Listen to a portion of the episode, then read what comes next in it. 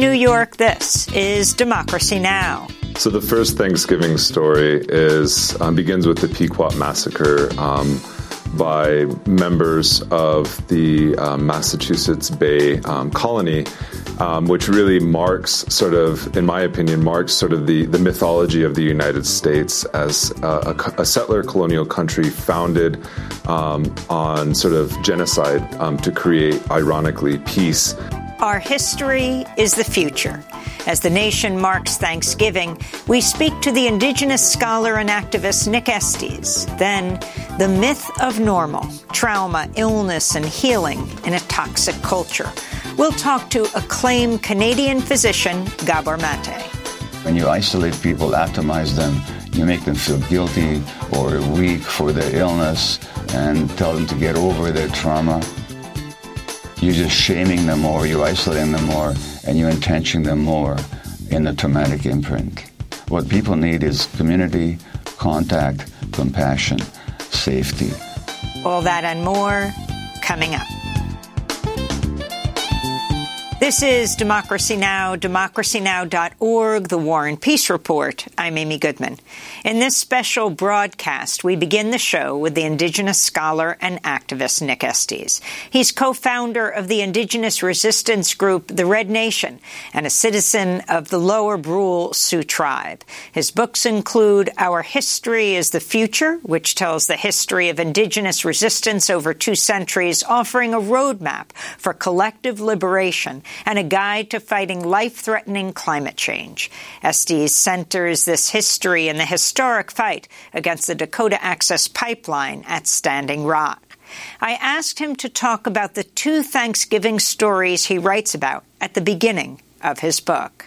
The first Thanksgiving story is um, begins with the Pequot massacre um, by members of the um, Massachusetts Bay um, Colony um, which really marks sort of, in my opinion, marks sort of the, the mythology of the United States as a, a settler colonial country founded um, on sort of genocide um, to create, ironically, peace.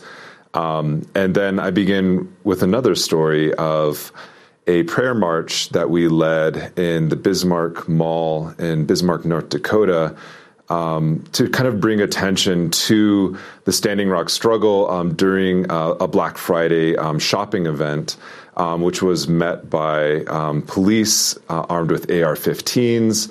Who then began punching and kicking uh, water protectors who were holding a prayer in the um, Bismarck Mall, and I, I, thought it was a really kind of um, jarring sort of um, contrast between um, you know the the past and the present to say that while there are sort of differences um, between the the massacre of Pequots in um, in, in, Massachusetts um, to the contemporary sort of fight against an oil pipeline, um, nonetheless, you know Bismarck.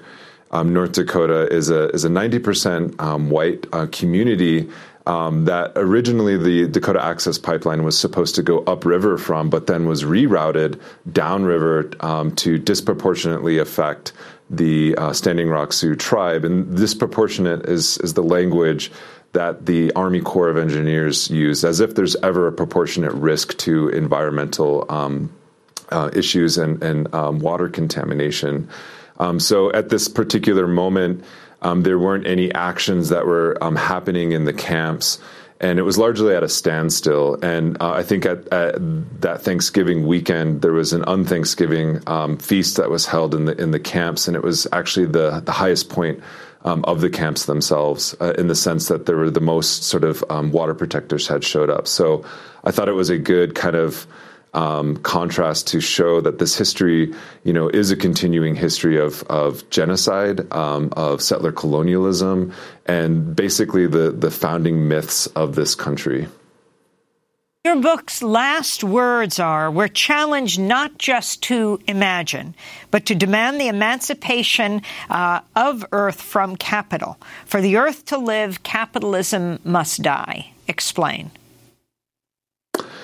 So that line is part of you know this longer section on liberation, and I think when we think about um, climate change, oftentimes the, the question of climate change really centers on market driven solutions such as um, you know green capitalism and how do we um, create markets um, that sort of incentivize transition to uh, sustainable economies, right? And I think really what we're, we're, we're kind of like beating around the bushes is that it's the system of capitalism that led us into this economic crisis to begin with. It's the the uh, sort of designation of certain populations in certain territories as disposable um, that has led us into um, our current epoch of, of global climate change. And so when we talk about who's going to bear the most burden um, when we transition, you know, out of the carbon economy. Um, it, it, mo- it, most likely is going to be um, those populations that have historically been colonized. You know, and you know what's happening in Southeast um, Africa is a perfect example uh, of why we need to transition uh, away from not just um, the carbon economy, but capitalist economies in general. Because if we look at the history of how Africa has been a resource colony for Europe and for North America, we can look internally in the United States and understand that indigenous nations continue to serve as resource colonies for the United States, whether it's the Navajo Nation, um, where I'm living right now, that is producing uh, oil and coal um, to uh, generate um, electricity for the Southwest region, or whether it's um, the Fort Berthold uh, Reservation up in North Dakota, that is, you know, um, the ground zero for um, oil and gas um, development in the Bakken region. Um, we have to understand that indigenous nations have largely been turned into resource colonies uh, and sites of sacrifice for um, not just the United States, but for the oil and gas industry. And so we need to not just think beyond um, climate change and, and putting um, carbon into the atmosphere, but we actually need to think about the system, the social system, right, that created those conditions in the first in the first place. And so capitalism is fundamentally a social relation. It's a, po- a profit driven driven system, whereas indigenous sort of um, ways of relating is one about reciprocity um, and, and, mutual sort of respect, um, not just with the human, but also with the non-human world. And we're undergoing, you know, the sixth mass, uh, sixth massive extinction event, which is caused by not just climate change, but is caused by um, capitalist sort of uh, systems and the the the um, the profit-driven sort of motive of um, our current economic and social system. Nick Estes, you focus on seven historical moments of resistance in your new book, Our History is the Future. Uh, you say they form a historical roadmap for collective liberation. How did you choose these histories? Just quickly take us through them. Sure. So I begin um, at the camps. I begin in the present, you know, um, at Standing Rock, and then I go to the fur trade with um, the first U.S. invasion, um, which was uh, Lewis and Clark, who came through, who trespassed through our territory and were stopped by um, our, our leadership. And then I go through um, the, the the Indian Wars of the 19th century and the Buffalo Genocide, and then I go into talking about the um, the damming of the Missouri River in the mid 20th century, and then looking at red power in the in the 1960s and the 1970s, and how um, all of these indigenous people who were relocated because their lands were flooded um, by these dams eventually found themselves and created sort of the modern indigenous.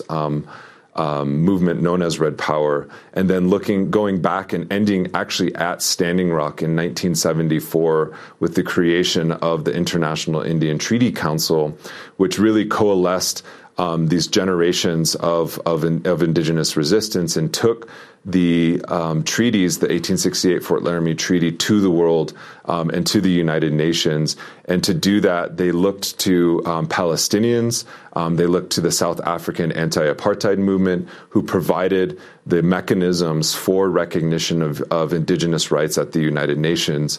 And that all resulted um, over four decades in the touchstone document. The United Nations Declaration on the Rights of Indigenous Peoples, which was passed by the UN in 2007. And so, in many ways, when we look at Standing Rock and we look at, we go down Flag Row and we see the hundreds of tribal nation flags that were represented in 2016 and 2017, we also saw the Palestinian flag that was there, kind of harkening back to that that um, that international solidarity with uh, movements of the global South and specifically um, our Palestinian relatives who you know um, today are still facing much like us are still facing the the brunt and the brutality of um, settler colonialism whether it's the the you know the United States recogni- recognizing the annexation of the Golan Heights or whether it's you know here in, in North America and the continued dispossession of indigenous territory and rights, we can see that settler colonialism in, in Israel or in Palestine is an, is really an extension of settler colonialism in North America. Um, and so, and then I end, you know, um, um, with uh, back at the camps and looking at how these camps really provided, you know, I actually look at a physical map that was handed out to um, um, water protectors who came to the camp. And on that map, there was, you know, where to find food, where to find um, the clinics, right, and where to find um, the security and the all the camps that were represented at the um, at, at Standing Rock. Um, and to me, that provided, you know, a kind of interesting parallel to um, the world that surrounded the camps, which was 90, you know, some 92 different law enforcement jurisdictions. Um, you had the, the, North Dakota National Guard, the world of cops, the world of um, the militarized sort of police state. Um, and in the camps themselves, you had sort of the the primordial sort of beginnings of what a world premised on indigenous justice might look like. And in that world, you know, everyone got free food there was a place for everyone. You know, um, the housing, you know, obviously was transient housing and teepees and things like that. But then also um, there was health clinics um, to provide healthcare, alternative forms of healthcare to everyone. And so if we look at that, it's housing, education, um, all for free, right? Uh, a strong sense of community, and for a short time there was free education at the camps, right? Those are things that most poor communities in the United States don't have access to, and especially reservation communities. But given the opportunity to create a new world um, in that camp centered on uh, indigenous justice and treaty rights, um, society organized itself according to need and not to profit. And so where there was, you know, the world of settlers, uh, settler colonialism that surrounded us, there was the world of indigenous justice um, that existed for a brief moment in time. And in that world, instead of doing to um, settler society what they did to us, genociding, removing, excluding, we there's a capaciousness to indigenous resistance movements that welcomes in non-indigenous peoples into our struggle because that's our primary strength is one of relationality, one of making kin, right? Nick Estes, Indigenous scholar and activist, speaking in 2019. His books include Our History is the Future. He's co-founder of the indigenous resistance group, the Red Nation, and a citizen of the Lower Brule Sioux tribe. When we come back, Dr. Gabor Mate on the myth of normal, trauma, illness, and healing in a toxic culture. Snow Goonie from the boonies, not the type you see in movies. Felt the spirit living through me since I was a puny dookie. Nietzsche, Nietzsche, looky, looky, how I get low when I boogie. Don't mind me some goody goodies. I'm Nate and bougie. My wifey be the wolf, and I'm the wolf that's from the sea. And she no Pocahontas, more like Buffy Sainte-Marie. Come do your dance with me. I dip, you dip, we dip. No, it ain't blasphemy. I sip, you sip, we sip with Nisi cut. I stand and rock with all my suit without the wooses. Me and bro came out the womb. Nietzsche 1 and Nietzsche 2. We very indigenous people. We some VIPs. I'm a blood thicker than Ulick Grease. Nietzsche, please sing your song. This my jam. Got my fam all going ham for the land, not the gram. Statement A is who I am. We choose copper over gold. Praise the elders. I remember told. Never turn your back on home. We them bougie natives. I got turquoise on my red. We them bougie natives. Five rings up on my fist. We them bougie natives. Big hat with the bread. we them bougie natives. Got that custom made bling. We them bougie natives. New city, new sweet grass, new sage. We them bougie natives. Pour my knowledge in my brain. We them bougie natives. New city, new sweet grass, new sage. We them bougie natives. You can holler at my name. Hey, a ho. Hey, Can't you tell them woke?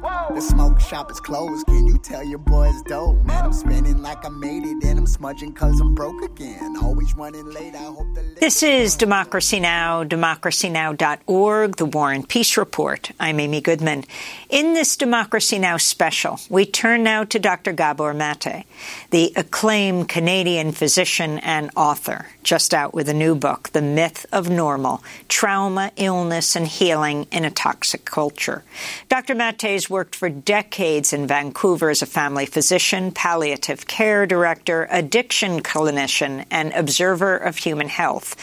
In a moment, we'll speak to Dr. Gabor Mate. But first, I want to turn to a trailer of a documentary about his work titled The Wisdom of Trauma. In the U.S., the richest society in history, fully half of the citizens have a chronic disorder such as high blood pressure or diabetes. Anxiety amongst young people is growing rapidly. Asthma and autoimmune diseases are on the rise, as are addictions.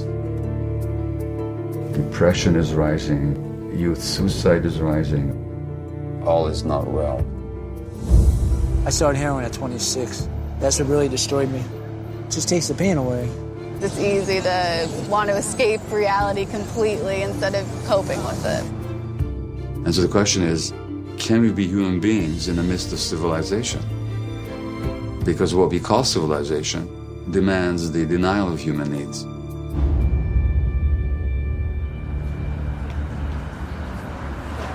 Please welcome Dr. Gabor Mate. Every human being has a true, genuine, authentic self. And the trauma is that disconnection from it, and the healing is the reconnection with it. Why do we get disconnected? Because it's too painful to be ourselves. So you sort of a bit like in the Matrix when Neo sees everything's made out of numbers. You look at people and you see all their trauma and damage. Th- that's and what I see. So, trauma is not the bad things that happen to you, but what happens inside you as a result of what happens to you. What do you want to tell me? What comes up right now? Shame. Thank you. My father. He would spank us and take a belt to us. Who did you speak to about your pain? Nobody. Yeah, that's the trauma. In other words, by the time you're five years old, you're completely alone people are much more lonely and isolated than they used to be. Literally, it causes inflammation in the body and suppresses the immune system. You've been diagnosed with prostate cancer. Correct. In my view, people that develop cancer have a hard time expressing healthy anger. Hillary Clinton versus Donald Trump, there were two traumatized people oh, the American, the American, fighting to govern a traumatized world. That's exactly what I'm saying. And these are the people that our society rewards with power. Our schools are full of kids with learning difficulties, mental health issues that are trauma based, but the average teacher never gets a single lecture on trauma.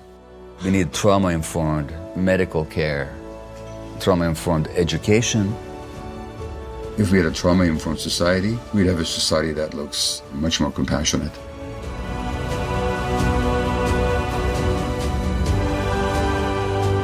You did. You made a difference in my life. Thank you. Thank you for being in touch. I don't feel like I'm a bad person anymore. Hey, how are you? Yeah, I just want people to see the truth. Solutions arise out of people when they confront themselves with the truth, when they're not afraid of the truth. I think the biggest thing that this whole healing journey has taught me is how to be human. That's the trailer for the film The Wisdom of Trauma, featuring our guest, Dr. Gabor Mate. He's just written a new book with his son Daniel titled The Myth of Normal Trauma, Illness, and Healing in a Toxic Culture. Democracy Now!'s Nermeen Sheikh and I recently spoke to Gabor Mate. I began by asking him about the pandemic and the book's title, The Myth of Normal. So the pandemic actually revealed to us how toxic our idea of normal has been, because it showed us the desperate need for human connection that we all have. But this is in a culture that has been isolating and atomizing individuals for a long time, where loneliness has been an epidemic for decades. It showed the noxious effect of racism and inequality because the people who had the um, greatest risk for being affected by COVID were those of uh, lower social class and of people of color. It uh, the normal that we came from, in my perspective, was already a toxic normal. We don't want to go back to it because my contention in this book is what we consider to be normal in this society is actually neither natural or healthy, and in fact, it's a cause of much human pathology, mental and physical, and actually people's pathologies, what we call abnormalities, whether it's mental or physical illness, are actually normal responses to what is an abnormal culture. And Dr. Gabor Mate, you say uh, in the book, in fact, that there are no clear lines between normal and abnormal. Could you explain what you mean by that and how you understand the spectrum along which these things lie? Well, the key here is trauma. Uh, trauma is a psychological wound that people sustain. And I'm saying that in this society, most of us, because of the nature of the culture, the way we raise children, the way we have to relate to each other, the very values of a society are traumatizing for a lot of people, so that it's false to say that some people are normal and others are abnormal. In fact, we're all on a spectrum of of woundedness, which has great impact on how we relate to each other and on our health. And Dr. Mate, explain wh- how you understand as you say in the book, that uh, the term trauma has uh, uh, Greek origins, but that Yeah. it's come to mean something quite different. I mean, in the Greek origin, it referred to a physical injury or a physical wound, uh, but in uh, psychiatry, in the work of Freud and psychoanalysis, uh, in medical literature, generally now trauma is understood as a wound to the mind. It's a wound to the psyche, to our emotional being, and to the soul. And trauma is not what happens to us. People, when they think of trauma, they think usually of catastrophic events like a tsunami or a war or parents dying or sexual or physical, emotional abuse of a child. These events are traumatic, but they're not the trauma. The trauma is the psychic wound that we sustain, and our psychological traumas have lifelong impacts. And in my medical work, I found that psychological trauma, woundedness, underlies much of what we call disease, whether autoimmune illness or cancer or the various mental health conditions. And in our society, psychological woundedness is very prevalent, and it's a rather of an illusion to believe some people are traumatized and others are not. I think there's a spectrum of trauma that crosses all layers and all segments of society. Naturally, it falls heavier on certain segment, sections, uh, on, on people of color, people with um, uh, genders that are not fully accepted by society, uh, people of economic inequality uh, who suffer more from inequality, but the traumatization is pretty general in our culture. Gabor, I was wondering if you could take some time and talk about your own journey from trauma and how it shaped you as an infant and Nazi occupied Hungary um, to where you are today and how that has influenced who you are.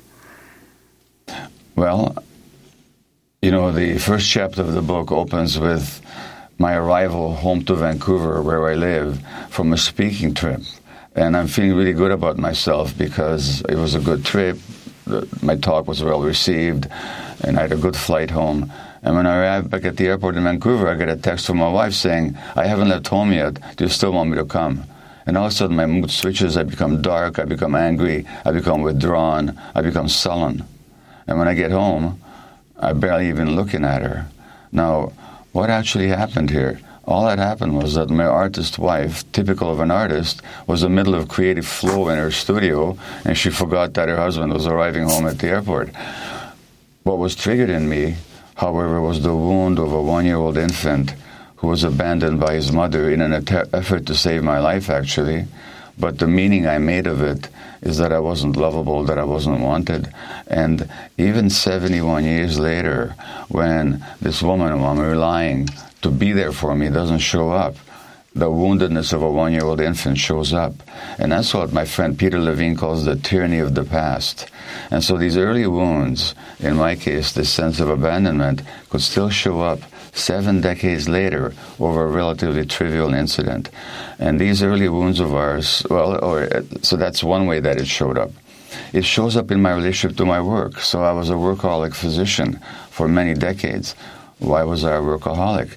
Because the message I got as an infant under the Nazis was that the world didn't want me.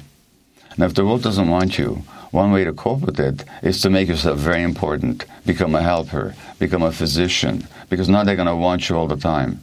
But that's very addictive because you keep trying to prove to yourself something you don't believe in the first place, which is that you're wanted. And so that the more people rewarded me with either financially or with their attention or their gratitude for my medical work, the more I needed it, the more I became dependent on it.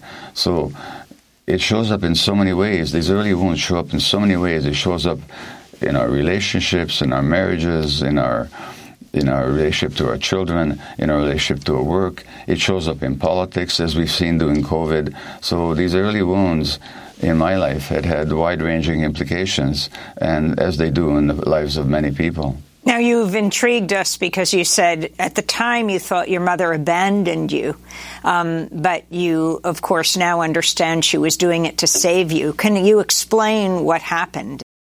Sure. So I was 11 months of age.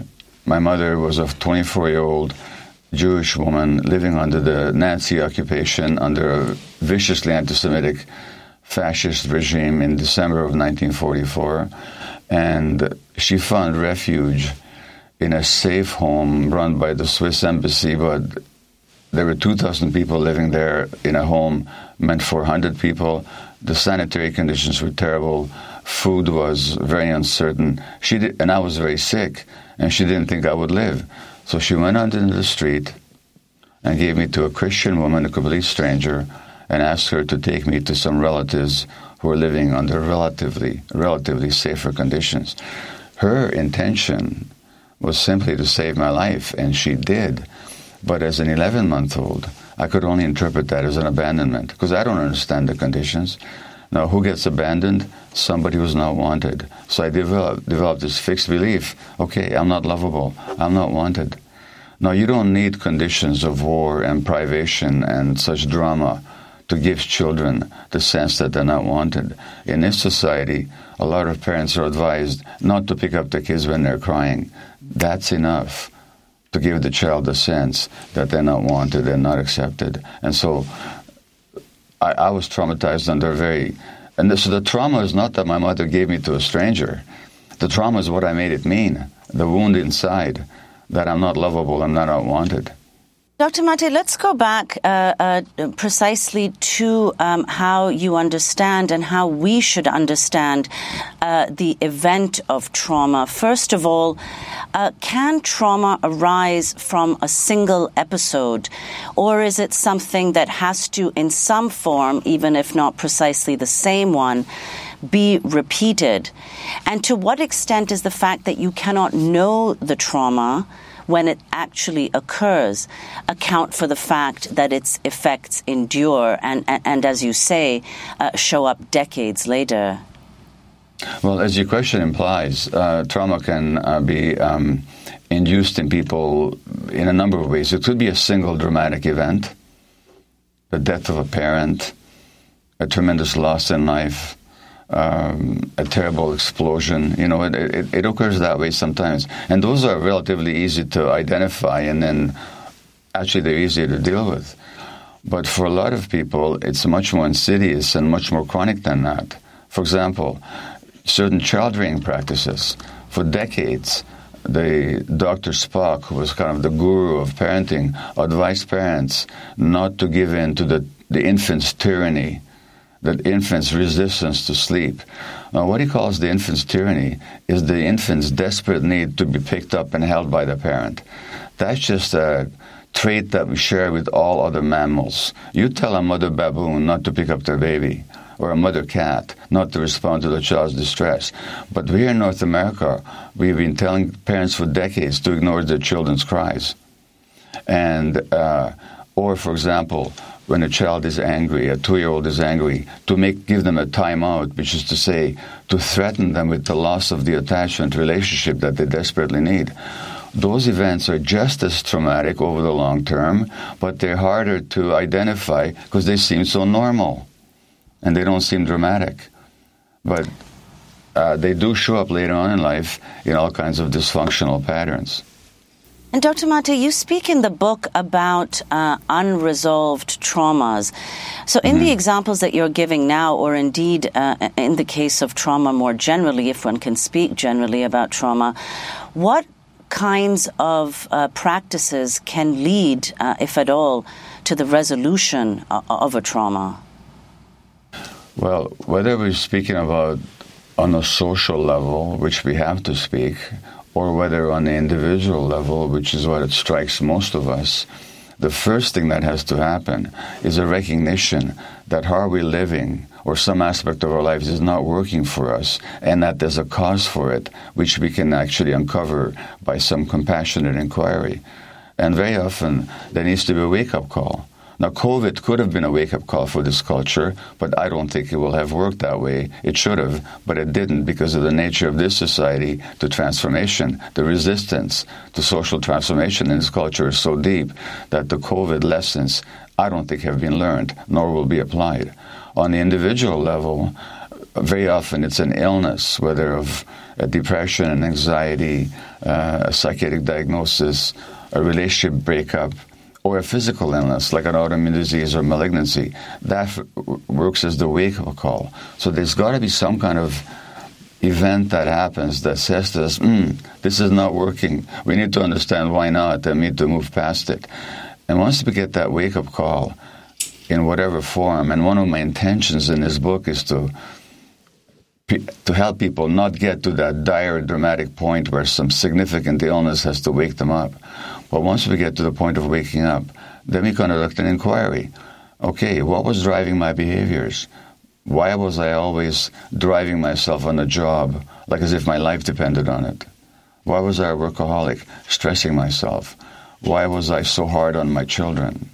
What is it that makes me feel so hurt when my partner doesn't pick me up at the airport? You know, so then we start looking at what happened to our lives and we find the answers in our history.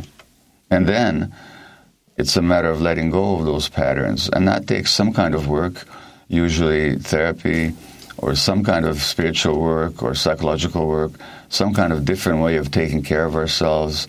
Usually it takes some inquiry, what I call a compassionate inquiry, of looking at ourselves with real curiosity what is causing me to live the way I'm living, and why is it not working for me?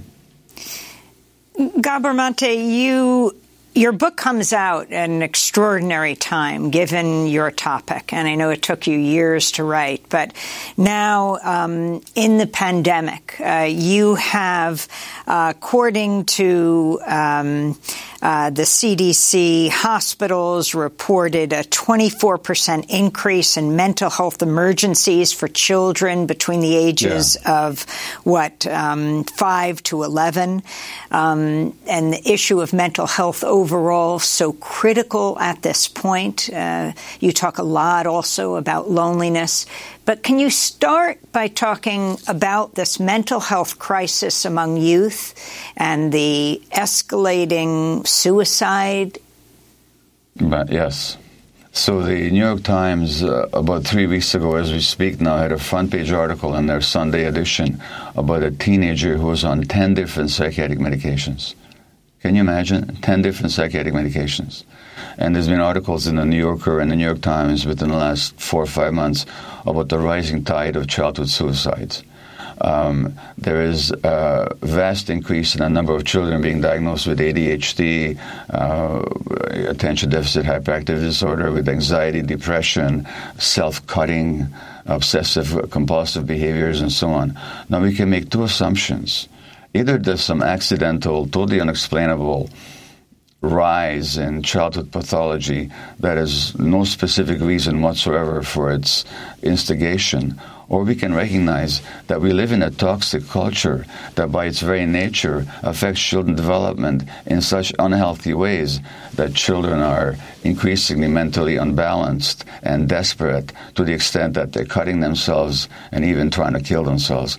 So we have to look for those conditions, not in the individual mind or brain or personality of the child or youth, we have to look at them into social conditions that drive children in those those directions. And unfortunately, in a public conversation around it, it's all about the pathology and how to treat it, and it's not about the social cultural causes that are driving children in those desperate directions. So, can you talk about how you view this and how this not just this country, the world can heal, especially focusing on youth? Well, we need to begin right at the beginning. And the beginning is actually in the womb. Now, we already know from multiple, multiple studies, not even controversial, that the more stress there is on pregnant women, the greater the impact, even decades later, on the well being of the, of the infant. So, how are we looking after pregnant women? The average physician, I mean, I was trained as a medical doctor. To this day, the average physician, when they're trained in prenatal care, they're not trained to ask about the woman's emotional states. They're not trained to ask about how you're doing, how's your relationship, how's your work stress, what can we do to support you. We only look after the body and we separate the mind from the body. We know that stresses on the woman can already have an impact on the infant. Then there's our birth practices. In North America now, the cesarean section rate is approaching 40%. Now, modern, modern obstetrics is miraculous in its capacity to save lives, and it should be applied about 10 to 15% of cases to, for the benefit of the infant or the mother.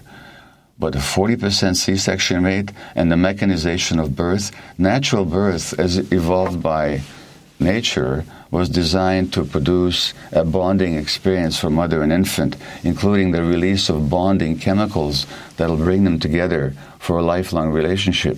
When we medicalize birth, we interfere with it, we mechanize it, we create fear around it. We're actually interfering with the mother child bond on which the child's healthy development develops. Then, in the United States, 25% of women have to go back to work within two weeks of giving birth.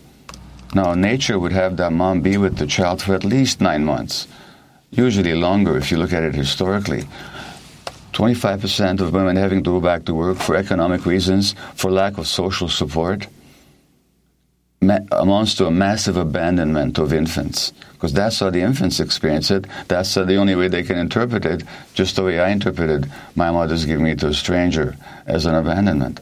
Then there's the child rearing practices that I've already mentioned of not picking up children when they're crying, of p- parents being so stressed that their stresses are absorbed by the infant, that the parents' economic, racial, social anxieties, relational anxieties, their own unresolved trauma are absorbed by the infants. Then there's parenting practices that focus on trying to control the child's behavior without in any way trying to meet the child's needs. The human child is born with certain needs for unconditional loving acceptance, for being held, for the capacity to experience all their emotions with parental support. In this society, those needs are denied over and over and over again. And most of our children spend most of their time away from their parents, so they lose the connection with the parent. Do we wonder then that the child's circuits of anxiety and panic in the brain are activated and extra overactivated? These are natural consequences of an unnatural culture. Dr. Gabor Mate, the acclaimed Canadian physician and co author with his son Daniel of the new book, The Myth of Normal Trauma, Illness, and Healing in a Toxic Culture. More from our interview in a minute.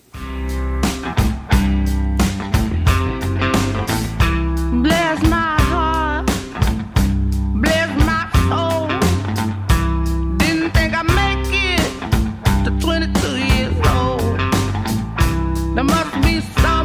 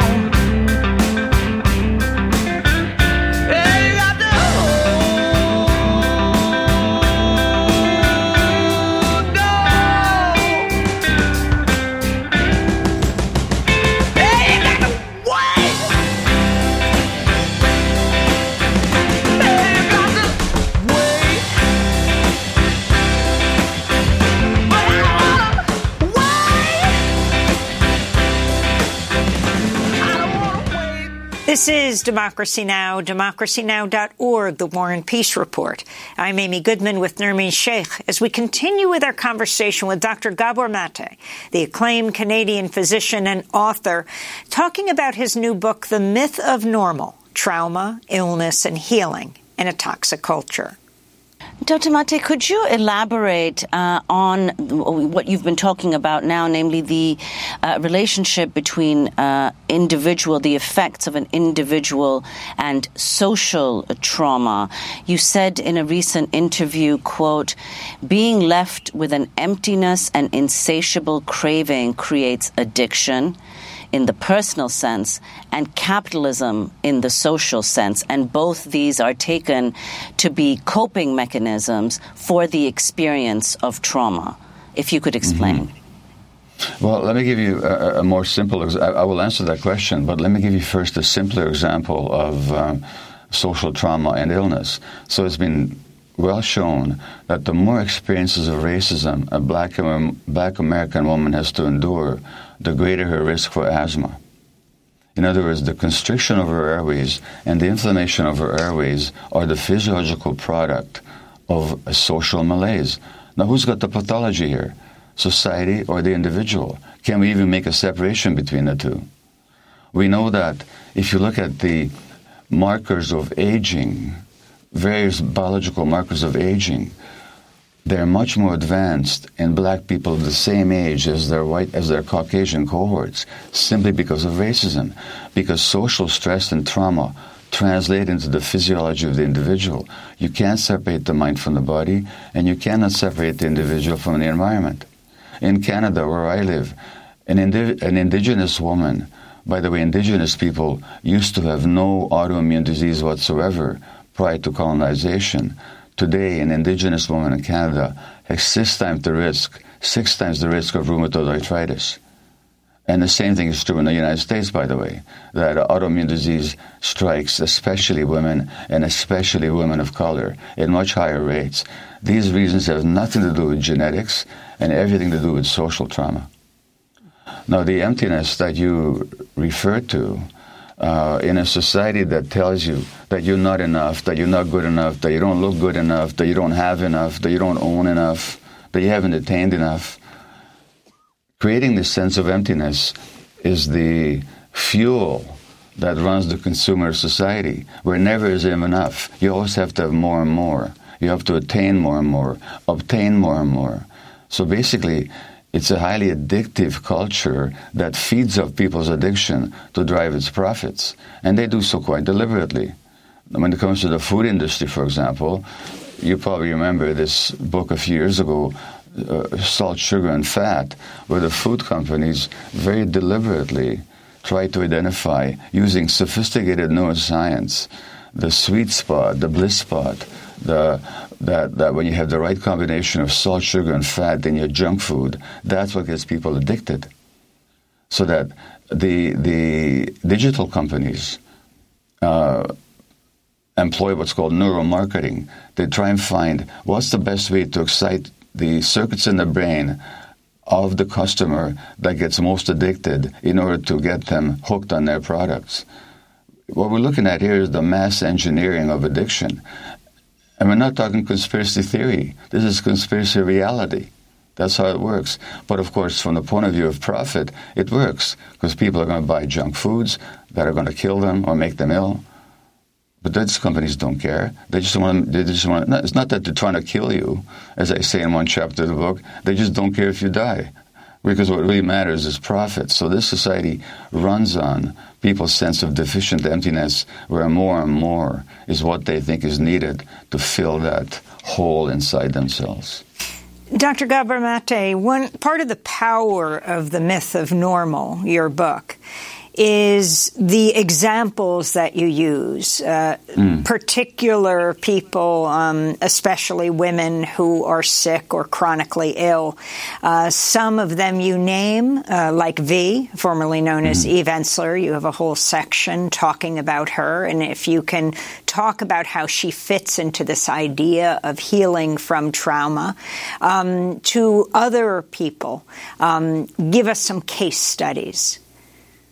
Sure. Well, V, uh, in her astonishing book, which I think you've discussed on your program, In the Body of the World, uh, where she describes her near death and then recovery from stage three and four uterine cancer. She asks herself at some point, do I have, do I have rape cancer?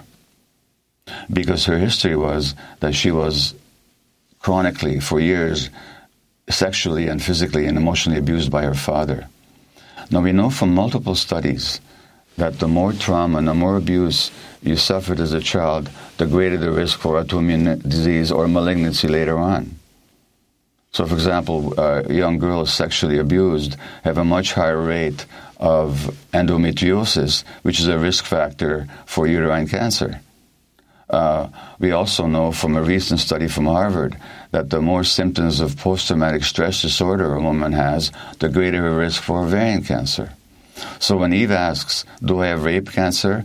the answer is very much yes. She's got rape cancer. And then she goes through this incredible process of healing, which involved the, the best services, not always delivered in the best way, but certainly astonishing achievements of modern medicine that really helped save her lives. But, but Eve also underwent a personal transformation where she, what happens is when you're traumatized, and V talks about this, is you get disconnected from your body. You get disconnected from your body because when you're a child being abused by your father, it's too painful to be in your body. So you disconnect. And all of a sudden, V has this massive surgery and she wakes up with all kinds of lymph nodes and organs removed from her body and tubes in and out of her body, but she's back in her body and she finds this exhilarating. So that that loss of connection to the body is one aspect of trauma. The reconnection that happened in V's case not just because of the medical treatment that she received, but because of the powerful emotional and spiritual support that she received and that she opened herself to, resulted in a complete transformation of her personality and her relationship to herself. The other thing that V has done is, she became a powerful activist, and that social engagement which connects her to people and, and, and has given such deep meaning to her life and her activity. That's a powerful healing um, modality as well, and I talk about that in the book. And, and Visa, such a noble and inspiring example of that. And in the book, I give many examples of people who are faced with serious diagnoses, written off by Western medicine, but they have a powerful transformation in their relationship to themselves. They regain that connection to themselves that they lost as a result of trauma, and as a result, their illness takes very surprising trajectories, sometimes miraculous. And so in the book, I talk about women with rheumatoid arthritis or multiple sclerosis who are told that you got this disease for the rest of your life and it's just a physical disease, nothing we can do about it. When they realize that both the rheumatoid arthritis and the multiple sclerosis have to do with trauma and stress, for which, by the way, there's all kinds of research evidence completely ignored in medical practice. But when they realize that how they live their lives, that the disease is not an accident, the disease is a manifestation of how they live their lives, informed by their unresolved trauma. When they deal with the trauma and they develop a different relationship to themselves, all of a sudden the disease lightens up for them, as you expect it would once you realize that the mind and body are inseparable. And by the way, I'm not the only one who writes about this. There's been researchers from Harvard and elsewhere who've documented similar cases. The point we're all making is that the mind and body is inseparable. The individual is inseparable from the environment. And so that when you look at the whole person in their whole environment and the whole context, we have powerful modalities of healing available to us that Western medicine unfortunately seems unaware of. Dr. Mate, if you could also talk about uh, another uh, aspect, uh, another way in which uh, society might exacerbate uh, individual trauma. You talk in the book, you're critical in the book about this idea that people should simply push through it, this idea of resilience. What are the mm. effects of that uh, orientation uh, towards trauma. And if you could link it also with what you've just said about the way in which the medical establishment uh, and Western medicine understands the question of uh, psychic wounds. The average medical student, deal, how, how the medical system deals with trauma is that it doesn't. The average medical student does not get a single lecture on the relationship between trauma and physical or mental illness, despite the voluminously documented evidence. So that's there's this huge gap between our science and what we practice. So that so many physicians have to figure this out after they leave medical school. They have to figure it on their own because nothing in their training prepared them for it. As a matter of fact, their own training is often so traumatic in itself, and their own traumas are not dealt with that they're just not prepared to deal with the traumas of their patients. It's just a subject that's almost completely ignored across the practice of medicine. Now, in terms of the get over it and resilience aspect, there's a beautiful story or, or truth that my friend uh, Dr. Lewis Mehl-Madrona, who's a Lakota Sioux, background, uh, psychiatrist and physician. And Lewis Mehl-Madrona told me, and he's an author as well, and he told me that in the Lakota tradition, when somebody gets ill, the community says, Thank you. Your illness represents some dysfunction in our whole community because we're not separate. Your body is not separate from your mind, and your mind is not separate from the rest of our minds. We co create each other. So your illness represents some dysfunction, some imbalance in our whole community. So your healing is our healing. How can we support you? That's the traditional indigenous way of looking at human beings, which modern science, by the way, is more than amply validated, but which modern medicine still ignores. So now the onus is not just on this individual to get over it. It's actually resilience is seen as a communal uh, endeavor and as a communal attribute. And when you isolate people, atomize them, you make them feel guilty or weak for their illness and tell them to get over their trauma. You're just shaming them more, you're isolating them more, and you're entrenching them more in the traumatic imprint. What people need is community, contact, compassion, safety. That's what allows people to work through their traumas. And unfortunately, that's not readily available. There's this amazing figure out from the National Center for Health Statistics revealing that U.S. life expectancy fell from 79 years old in 2019 to 76 in 2021, the largest two year decline in almost a century. Um, with mm-hmm. advances in modern medicine, it's astounding, but maybe not astounding when you look at the kind of health system we have in this country that increases the disparities um, between those who um, have wealth and those who don't. When you look at you know health in a capitalist system, I was wondering if you could comment on that, Dr. Mate. Well, the impact of inequality has been studied by uh, Sir Michael Marmot, who's a British epidemiologist and he's former head of the World Medical Association. And uh, they talk about a social gradient, that, that the lower social class you are, the greater the risk to your health. And this has been known for decades. Now, the, these decline in the U.S. national uh, life expectancy, you can look upon it again as sort of mysterious individual pathology, or we can actually look at the social conditions that drive it. And much of that is due to the hollowing out of the American um, industrial heartland due to globalization and the loss of meaning and purpose and meaningful employment in people's lives. This is what have been called in the United States uh, deaths of despair. So, so many of these deaths are due to suicide and to drug overdoses and to alcoholism. And suicide and drug overdoses and alcoholism are direct outcomes of a society that deprives people of meaning and belonging, a sense of connection, a sense of value, a sense of purpose. So again, we can look upon these manifestations as individual pathology, which yields no explanation whatsoever, or we can see them as the outcomes of a toxic culture.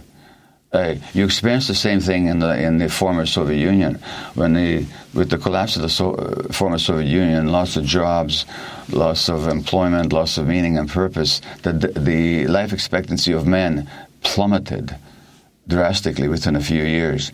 Now we're seeing the same phenomenon in the United States. The title of your book, Dr. Gabor Mate, is The Myth of Normal Trauma, Illness, and Healing in a Toxic Culture. So, why don't we end with that question of healing, both individually and as a society? Yes. So, healing, again, if you look at the word origins, which I often do, comes from a word for wholeness. So, healing actually is a movement towards our wholeness. Now, if trauma is a split from ourselves, for example, a split from our bodies, as in the case of V, who had to disconnect from her body to survive her childhood, then healing is that reconnection with ourselves. And that, and if trauma is not what the terrible things that happened to us, but trauma is the wound that we sustained and are carrying, that's a very positive message because it means that that wound can be healed at any time. You see, if the trauma is what happened to me now 77 years ago, that my mother gave me to a stranger, that'll never not have happened. But if the trauma is what I made it mean, the wound that I sustained, that I wasn't a lovable, worthwhile human being, that wound can be healed at any moment in all of us. So the last and longest section of the book explores what we call pathways to healing or pathways to wholeness. That's the meaning of healing. Are many different pathways. There's no one size fits for all. It needs to begin with the, begin with the recognition that how we're living and how we're relating to ourselves and others is not healthy. It may be the norm in this culture, but it's neither healthy or natural, and there are better ways. And the same thing is true for our culture. And the essential first step is what I call being disillusioned. Now, people usually think of disillusionment as discouraging and somehow negative. No. Would we rather be illusioned or disillusioned? Would we rather see the world through rose colored glasses, not seeing what's in front of us? Or would we rather deal with reality the way it is? In the final chapter, I quote James Baldwin, the great, great James Baldwin, who said that not everything that's faced can be healed, but nothing that's not faced can be healed. And we have to just face how it is. We have to begin with that. And then we have to bring in our, our, our, our, our humanity, our activism, our advocacy on a social level, and, and look at the problems that we're facing and realize that they're not isolated problems.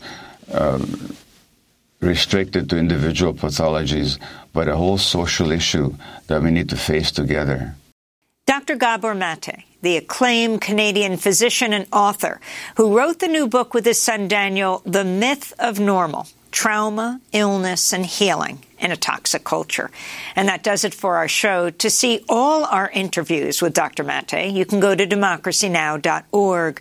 Democracy Now! is produced with Renee Feltz, Mike Burke, Deena Guzder, Messiah Rhodes, Nermeen Shaikh, Maria Taracena, Tami Woronoff, Charina Nadura, Sam Alcoff, Tey-Marie Astudillo, John Hamilton, Robby Karran, Hany Massoud, and Mary Conlon. Our executive director is Julie Crosby. Special thanks to Becca Staley, Jon Randolph, Paul Powell, Mike Di Filippo, Miguel Nogueira, Hugh Gran, Denis Moynihan, David Prude, and Dennis McCormick. I'm Amy Goodman with Nermeen Shaikh. Thanks so much for joining us.